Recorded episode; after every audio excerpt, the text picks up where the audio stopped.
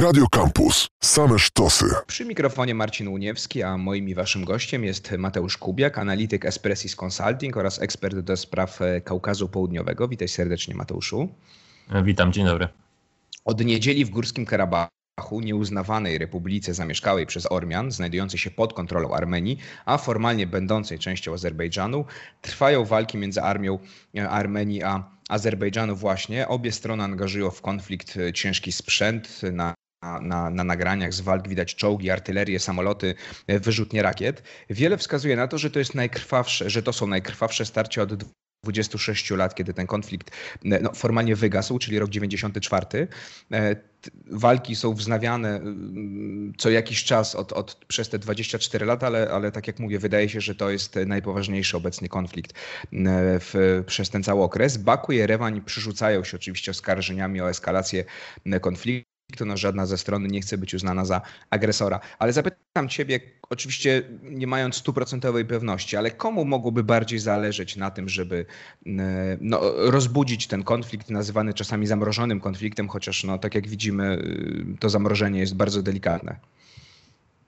Mm, rzeczywiście, jeżeli mówimy o konflikcie karabachskim, to zawsze trzeba być bardzo ostrożnym e, w kwestii tego, która ze stron doprowadziła do danej eskalacji napięcia do, do rozpoczęcia danych ostrzałów, których, tak jak e, wspomniałeś, na przestrzeni ostatnich dekad e, no była niezliczona ilość. Mm, przy czym w tym konkretnym wypadku wydaje się, że jednak, że jednak to strona azerbejdżańska jest tą stroną, która, która stała za, za eskalacją napięcia i za wybuchem tych walk. Po pierwsze, trzeba byłoby wskazać, że, że strona ormiańska tak naprawdę nie miałaby żadnego interesu w tym, by doprowadzać do wybuchu takiej skoordynowanej, e, wielopunktowej ofensywy, bo o takich walkach mówimy. One toczą się w różnych miejscach na linii rozgraniczenia, na linii frontu w Górskim Karabachu. E, to strona ormiańska jest e, de facto beneficjentem obecnego status quo, w którym zajmuje obszary właśnie zdobyte w latach 90. w czasie tych krwawych walk wówczas w ramach wojny karabachskiej, która zakończyła się zawieszeniem broni w 94 roku. E, a to strona azerbejdżańska jest e, jest tą poszkodowaną, a więc państwem, które, które utraciło kontrolę nad częścią swojego terytorium w tym rozumieniu formalno-prawnym. Mm, to po pierwsze. Po drugie, również pierwsze doniesienia z linii frontu z niedzieli rano one również już wtedy wskazywały na to, że, że to właśnie strona azerbejdżańska jest raczej w natarciu. E, to po stronie azerbejdżańskiej odnotowywano użycie helikopterów, dronów, e, czołgów, a jeżeli mówimy o Ormianach, to tutaj raczej donoszono o, o zniszczonych kolejnych systemach e, rakietowych. Mm, tak więc to tak, żeby wskazywało, że strona ormiańska tutaj na początku znajdowała się w defensywie. Mm, no i po trzecie możemy mówić też o takich drobnych szczegółach, które jednak też stanowią pewne poszlaki.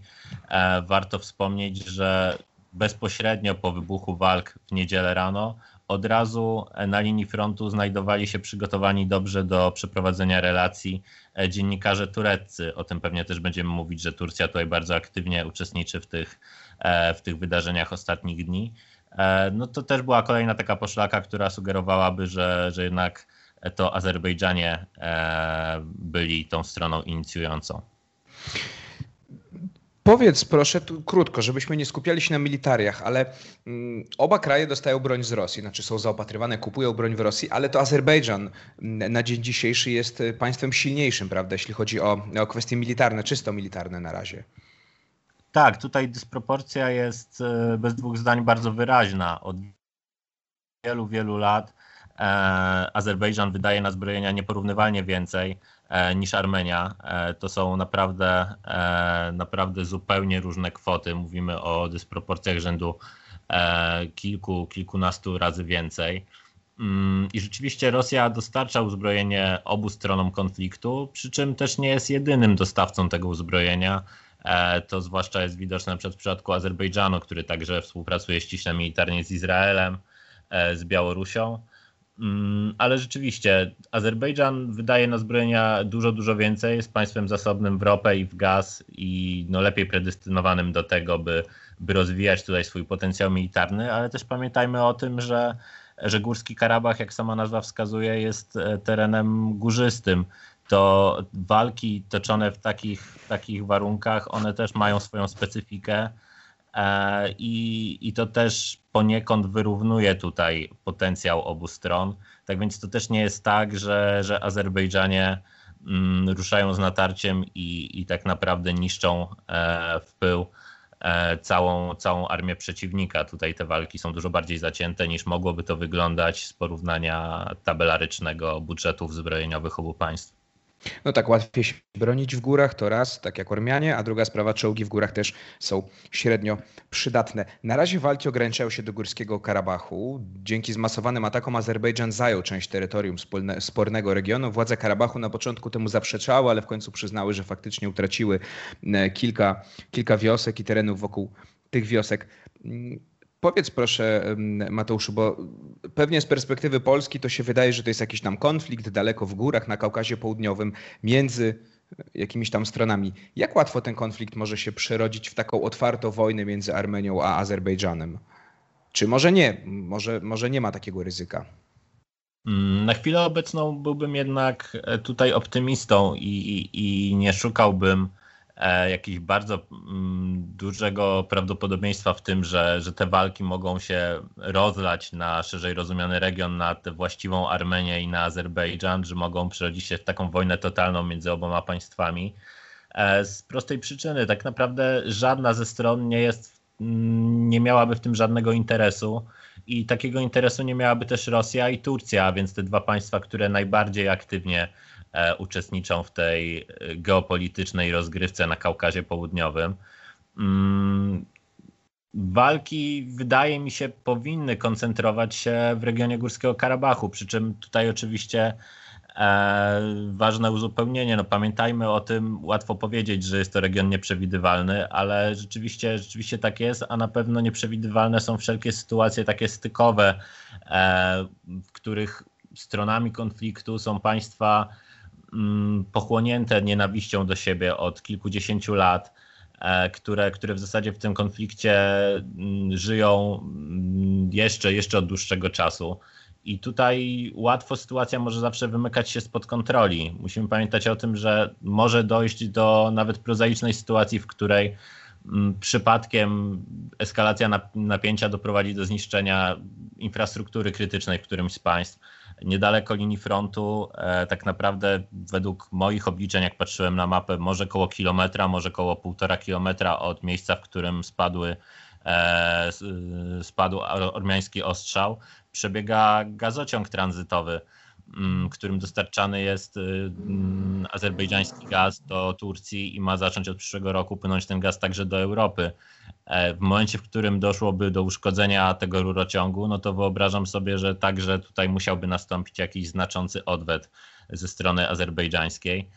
Mm, sytuacja może łatwo wymykać się spod kontroli i nie możemy niestety wykluczać żadnego scenariusza, ale tak jak powiedziałem na początku, no wydaje się, że jednak żadna ze stron nie jest tak naprawdę zainteresowana w tym, by ten konflikt przybrał formę takiej wojny totalnej, w której skutki no, byłyby bardzo trudne do oszacowania, byłyby naprawdę dewastujące dla całego regionu. Mm, pamiętajmy też, że w Armenii o czym wielokrotnie przypomina strona azerbejdżańska, funkcjonuje elektrownia atomowa. Z kolei Ormianie często wskazują e, właśnie w ramach odwetu, że wówczas mogliby także zaatakować e, wielki zbiornik wodny, który, który funkcjonuje w Azerbejdżanie i którego zniszczenie także by miało ogromne skutki dla, dla Azerbejdżanu. Tak więc tutaj no, ewentualna wojna totalna naprawdę była, byłaby czymś strasznym dla całego regionu. Na szczęście chyba na razie nikt, nikt do tego nie dąży. Do rozmowy za chwilkę powrócimy. Moim i waszym gościem jest Mateusz Kubiak, analityk Expressis Consulting, ekspert do spraw Kaukazu Południowego, a my rozmawiamy o sytuacji w Górskim Karabachu, republice, która, nieuznawanej republice, która w 1991 roku ogłosiła niepodległość. Wówczas doszło do wojny między Armenią a Azerbejdżanem właśnie o ten region. Ta wojna formalnie zakończyła się zawieszeniem broni w 1994 roku. No ale od tego czasu e, mniej lub bardziej ostre walki wybuchały przez te 26 lat między, między Karabachem, między Armenią, między Azerbejdżanem i właśnie jest obecnie od niedzieli jesteśmy świadkami takiego konfliktu. Wydaje się, biorąc pod uwagę liczbę ofiar i liczbę zaangażowanego ciężkiego sprzętu wojskowego w najcięższym konflikcie od, od 26 lat. W konflikt od lat 90. zaangażowane są, powiedziałeś już o tym, w mniejszy lub większy sposób dwa państwa. Turcja wspiera Azerbejdżan, Rosja wspiera Armenię. Oczywiście pewnie trochę to uproszczając, ale Rosja, tak jak też powiedzieliśmy, ma swoje interesy w Azerbejdżanie, no ale nominalnie jest sojusznikiem Armenii. Obecnie Ankara zdecydowanie opowiedziała się po stronie Baku. Prezydent Recep Tayyip Erdoğan oskarżył Erewan o rozpoczęcie walk, wezwał do zakończenia okupacji Karabachu, powiedział, że Turcja będzie stała ramię w ramię ze swoimi azerskimi braćmi. Ormianie twierdzą też, że Ankara przerzuca w region e, Karabachu najemników z Syrii. Podobno na linii walki mieli też być widziani tureccy żołnierze jako instruktorzy dla wojsk Azerbejdżanu. E, no, wczoraj pojawiły się doniesienia, że e, turecki samolot e, zestrzelił e, e, ormiański samolot. No, na ile to jest oczywiście prawda, tego nie wiem, Azerbejdżan zaprzecza. Powiedz proszę, dlaczego Turcja tak mm, otwarcie, bo Rosja trochę inaczej, o tym za chwilkę powiem, a Turcja tak otwarcie zaangażowała się po stronie Azerbejdżanu. Co tutaj chce ugrać Recep Tayyip Erdoğan? Wydaje się, że odpowiedzi należy też szukać w sytuacji wewnętrznej w Turcji. Mm, od wielu miesięcy sytuacja gospodarcza w Turcji jest bardzo, bardzo poważna. Do tego dochodzą także problemy związane z pandemią COVID-19. Mm, wydaje się, że, że taka militaryzacja polityki zagranicznej Turcji, no obserwowana zresztą nie tylko właśnie na tym odcinku kaukaskim, e, ale także, także w Syrii, także, e, także w Libii, e, w odniesieniu do Cypru, do Grecji tutaj mamy te napięcia wszędzie dookoła Turcji i wydaje się, że one także są do pewnego stopnia prowokowane, e, rozwijane właśnie przez e, władze w Ankarze w tym celu, by konsolidować społeczeństwo wokół ośrodka władzy, by także do pewnego stopnia odwracać uwagę um, uwagę, uwagę społeczeństwa właśnie od tych problemów gospodarczych, które, które narastają. Tak więc jest to jeden, jeden aspekt. Drugim aspektem jest oczywiście to, że Kaukaz Południowy także jest, jest postrzegany przez, przez władze tureckie jako, jako ten obszar dla siebie żywotnie ważny, jako obszar bezpośrednio, e, bezpośrednio położony obok Turcji. E, I tutaj, tutaj Turcy także, także mają swoje interesy i także chcieliby możliwie zwiększać swoją kontrolę i swój wpływ na, na Kaukaz Południowy, e, co oczywiście także wiązałoby się do pewnego stopnia z, no, z konfrontacją e, z, z Federacją Rosyjską, która jednak e, w niekwestionowany sposób jest tym dominującym graczem w regionie. W każdym razie tę obecną, tę, tę obecną mm, aktywność Turcji, która jest też bezprecedensowa, bo może to warto podkreślić, Turcja oczywiście zawsze pozostawała w ścisłym sojuszu z Azerbejdżanem i zawsze tutaj podkreślano, obie strony podkreślały tę swoją ścisłą współpracę ale jednak nigdy nie mieliśmy do czynienia z taką sytuacją jak, jak w tym roku. E, to znaczy Turcja po pierwsze na poziomie retoryki e, prezentowanej narracji tutaj jednoznacznie, wręcz momentami podżega do, do walk e, przeciwko, przeciwko Armenii. A po drugie też, tak jak wspomniałeś, angażuje się do pewnego stopnia militarnie. Tu oczywiście te doniesienia nie są w każdym względzie potwierdzone, mamy duży chaos informacyjny, a w zasadzie niedobór może nawet raczej tych informacji, jeżeli chodzi o te walki obecne w Górskim Karabachu. No jednak istnieją przesłanki, by sądzić, że Turcja po pierwsze e, wspiera także Azerbejdżan mm, organizując przerzut najemników, bojowników e, do, do Azerbejdżanu, po drugie, także zapewne koordynuje, uczestniczy, e, współorganizuje operacje z użyciem dronów bojowych. Mm, po trzecie, nie wiemy do jakiego stopnia wykorzystywane jest tureckie uzbrojenie i sami tureccy żołnierze w tych obecnych operacjach. Rzeczywiście pojawiają się doniesienia o tym, że, że w walkach miały być użyte tureckie F-16. Mm, to nie zostało potwierdzone, to zostało zdementowane zarówno przez stronę turecką, jak i stronę azerbejdżańską. E, jak było naprawdę na dzisiaj, nie wiemy. No, w każdym razie ta sytuacja jest bezprecedensowa i no wydaje mi się, że jednak do pewnego stopnia należy ją wiązać też z tymi uwarunkowaniami wewnętrznymi e, w Turcji. To skupmy się na Rosji, bo ona zachowuje się dużo bardziej zachowawczo. E, no, łączą ją więzi z Armenią chociażby więzi militarne. Na, w Armenii mm, znajduje się rosyjska baza wojskowa. Około 3000 żołnierzy stacjonuje rosyjskich na terenie Armenii. Rosja dozbraja też Armenię, z drugiej strony dozbraja też Azerbejdżan, o czym powiedzieliśmy. Skąd ta powściągliwość y, Moskwy, która mm, ogranicza się do, mm, do no, takiej dyplomacji telefonicznej, można by było powiedzieć, bo Siergiej Ławrow, rosyjski minister spraw zagranicznych, obdzwonił już chyba wszystkich zainteresowanych w tym, w tym, w tym konflikcie, oczywiście apelując o, o, o spokój, o wycofanie się, o zawieszenie broni. Ale czy możemy liczyć, że Rosja bardziej się zaangażuje? Nie wiem, dostawy sprzętu zwiększone do, do Armenii, czy, czy raczej właśnie zostanie to na poziomie dyplomacji tylko i apeli?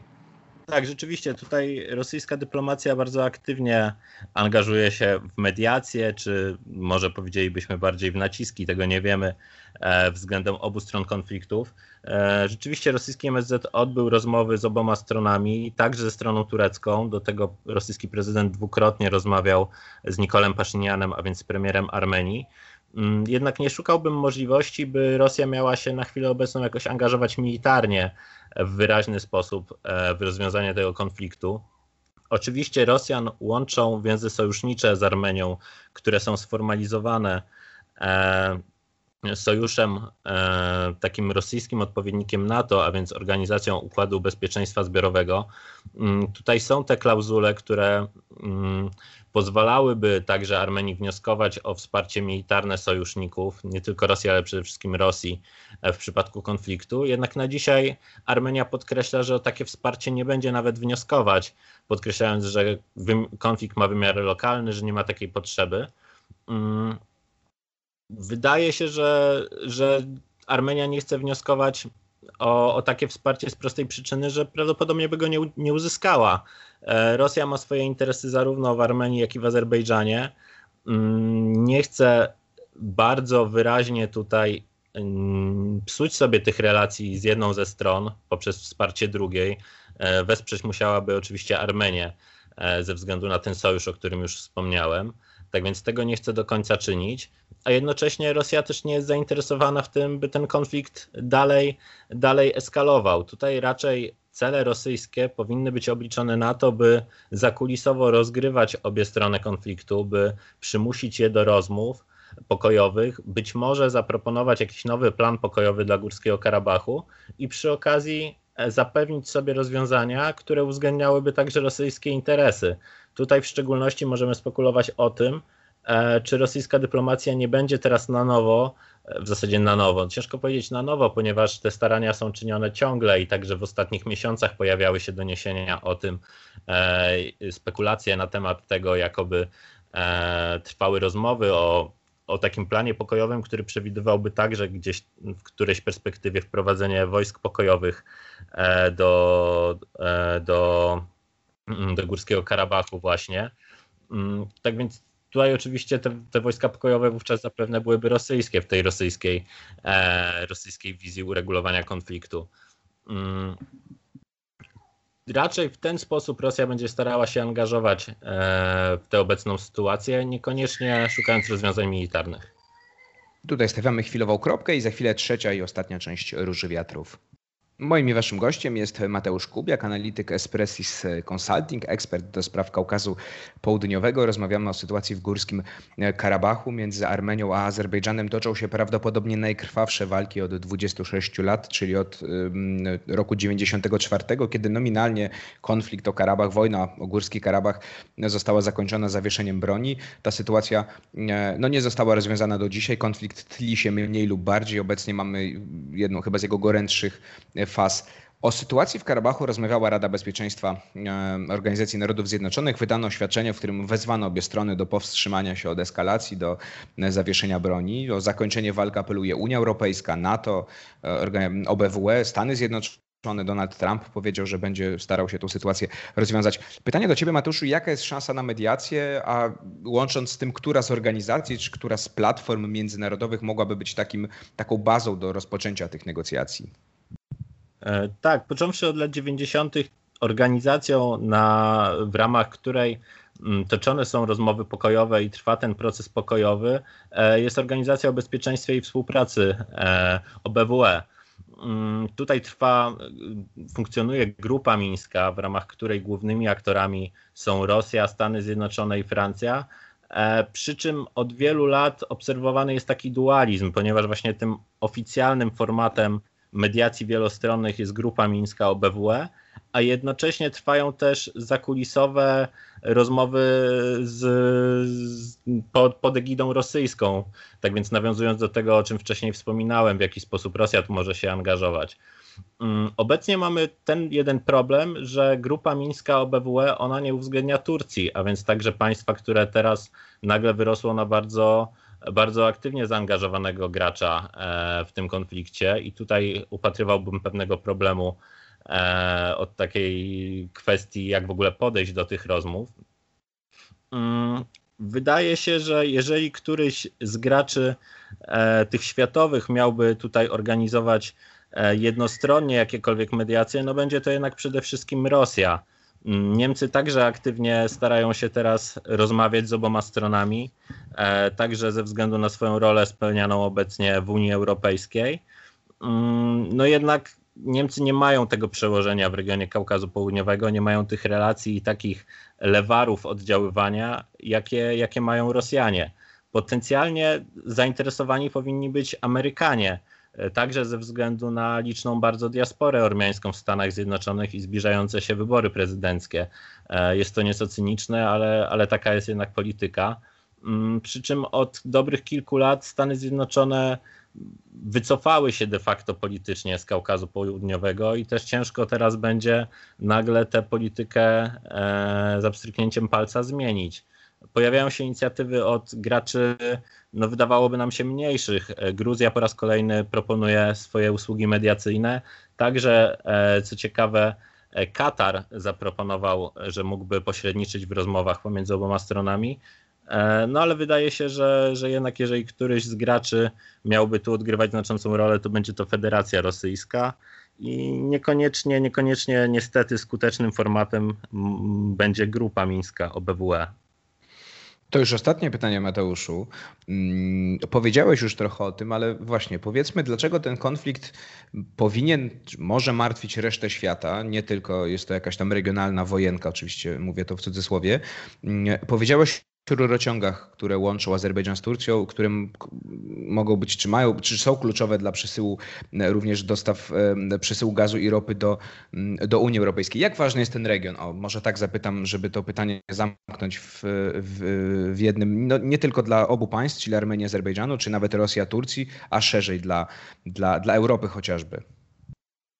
Mm, przede wszystkim ten region jest e, kluczowy dla Turcji pod względem energetycznym. Jeżeli chodzi o ropę i gaz, to, to dostawy do Europy, tutaj musimy mówić przede wszystkim o, o, do Europy mówimy o ropie naftowej. Gaz azerbejdżański ma popłynąć do Europy dopiero, e, dopiero od przyszłego roku wraz z zakończeniem prac na gazociągu E, transadriatyckim e, właśnie w Europie. Obecnie ten gaz płynie, płynie do Turcji i on będzie płynął także dalej do Europy. Być może w kolejnych latach zapadną decyzje o tym, by dodatkowo zwiększyć te wolumeny. Mm. To jest, to jest też taki region, który no, tradycyjnie w oczach Zachodu był postrzegany jako, e, jako mm, no nie chcę powiedzieć złoty gral, ale jako taki obszar, z którego będzie można, na którym będzie można opierać politykę dywersyfikacyjną e, w obszarze gazu ziemnego dla Europy. Teraz ta sytuacja jest nieco inna. Mamy zupełnie inną charakterystykę globalnego rynku. E, dużo większe znaczenie niż kiedyś w kontekście Europy odgrywa E, skroplony gaz ziemny LNG. Tak więc te dostawy z całego świata mogą w dużo większym stopniu obecnie płynąć do Europy. Nie trzeba szukać koniecznie połączeń rurociągowych, tak jak kiedyś. To przede wszystkim w latach 90. szukano tych koncepcji zarówno stabilizacji Kaukazu Południowego, jak i dywersyfikacji dostaw do Europy właśnie, właśnie z tego regionu, ponieważ cały czas w grze jest także kwestia budowy e, rurociągów pod dnie Morza Kaspijskiego, chociaż tutaj perspektywa dalej jest odległa, zarówno ze względu na kwestie prawno-międzynarodowe, regulacyjne, e, ale, ale, ale także po prostu interesy poszczególnych stron i kwestie rynkowe. Ale jednak docelowo wciąż myśli się o tym, że do Europy będzie mógł płynąć także przez, przez Azerbejdżan gaz chociażby z Turkmenistanu. Mm, tak więc tutaj rzeczywiście są też pewne interesy, e, interesy w wymiarze energetycznym. No i na pewno jakiekolwiek dostawach ropy czy też gazu, no one będą rzutowały na interesy konkretnych spółek. Jeżeli mówimy o ropie naftowej, także, także spółek operujących w naszym tutaj regionie Europy Środkowo-Wschodniej, także polskiej grupy Orlen. I tutaj kropkę stawiamy. Mateusz Kubiak, analityk Esperis Consulting, ekspert do spraw Kaukazu Południowego, był moim i waszym gościem. Bardzo dziękuję Mateuszu za rozmowę. Dziękuję bardzo. E, ja się nazywam Marcin Uniewski, a my się oczywiście słyszymy w środę za tydzień. Radio Campus. Same sztosy.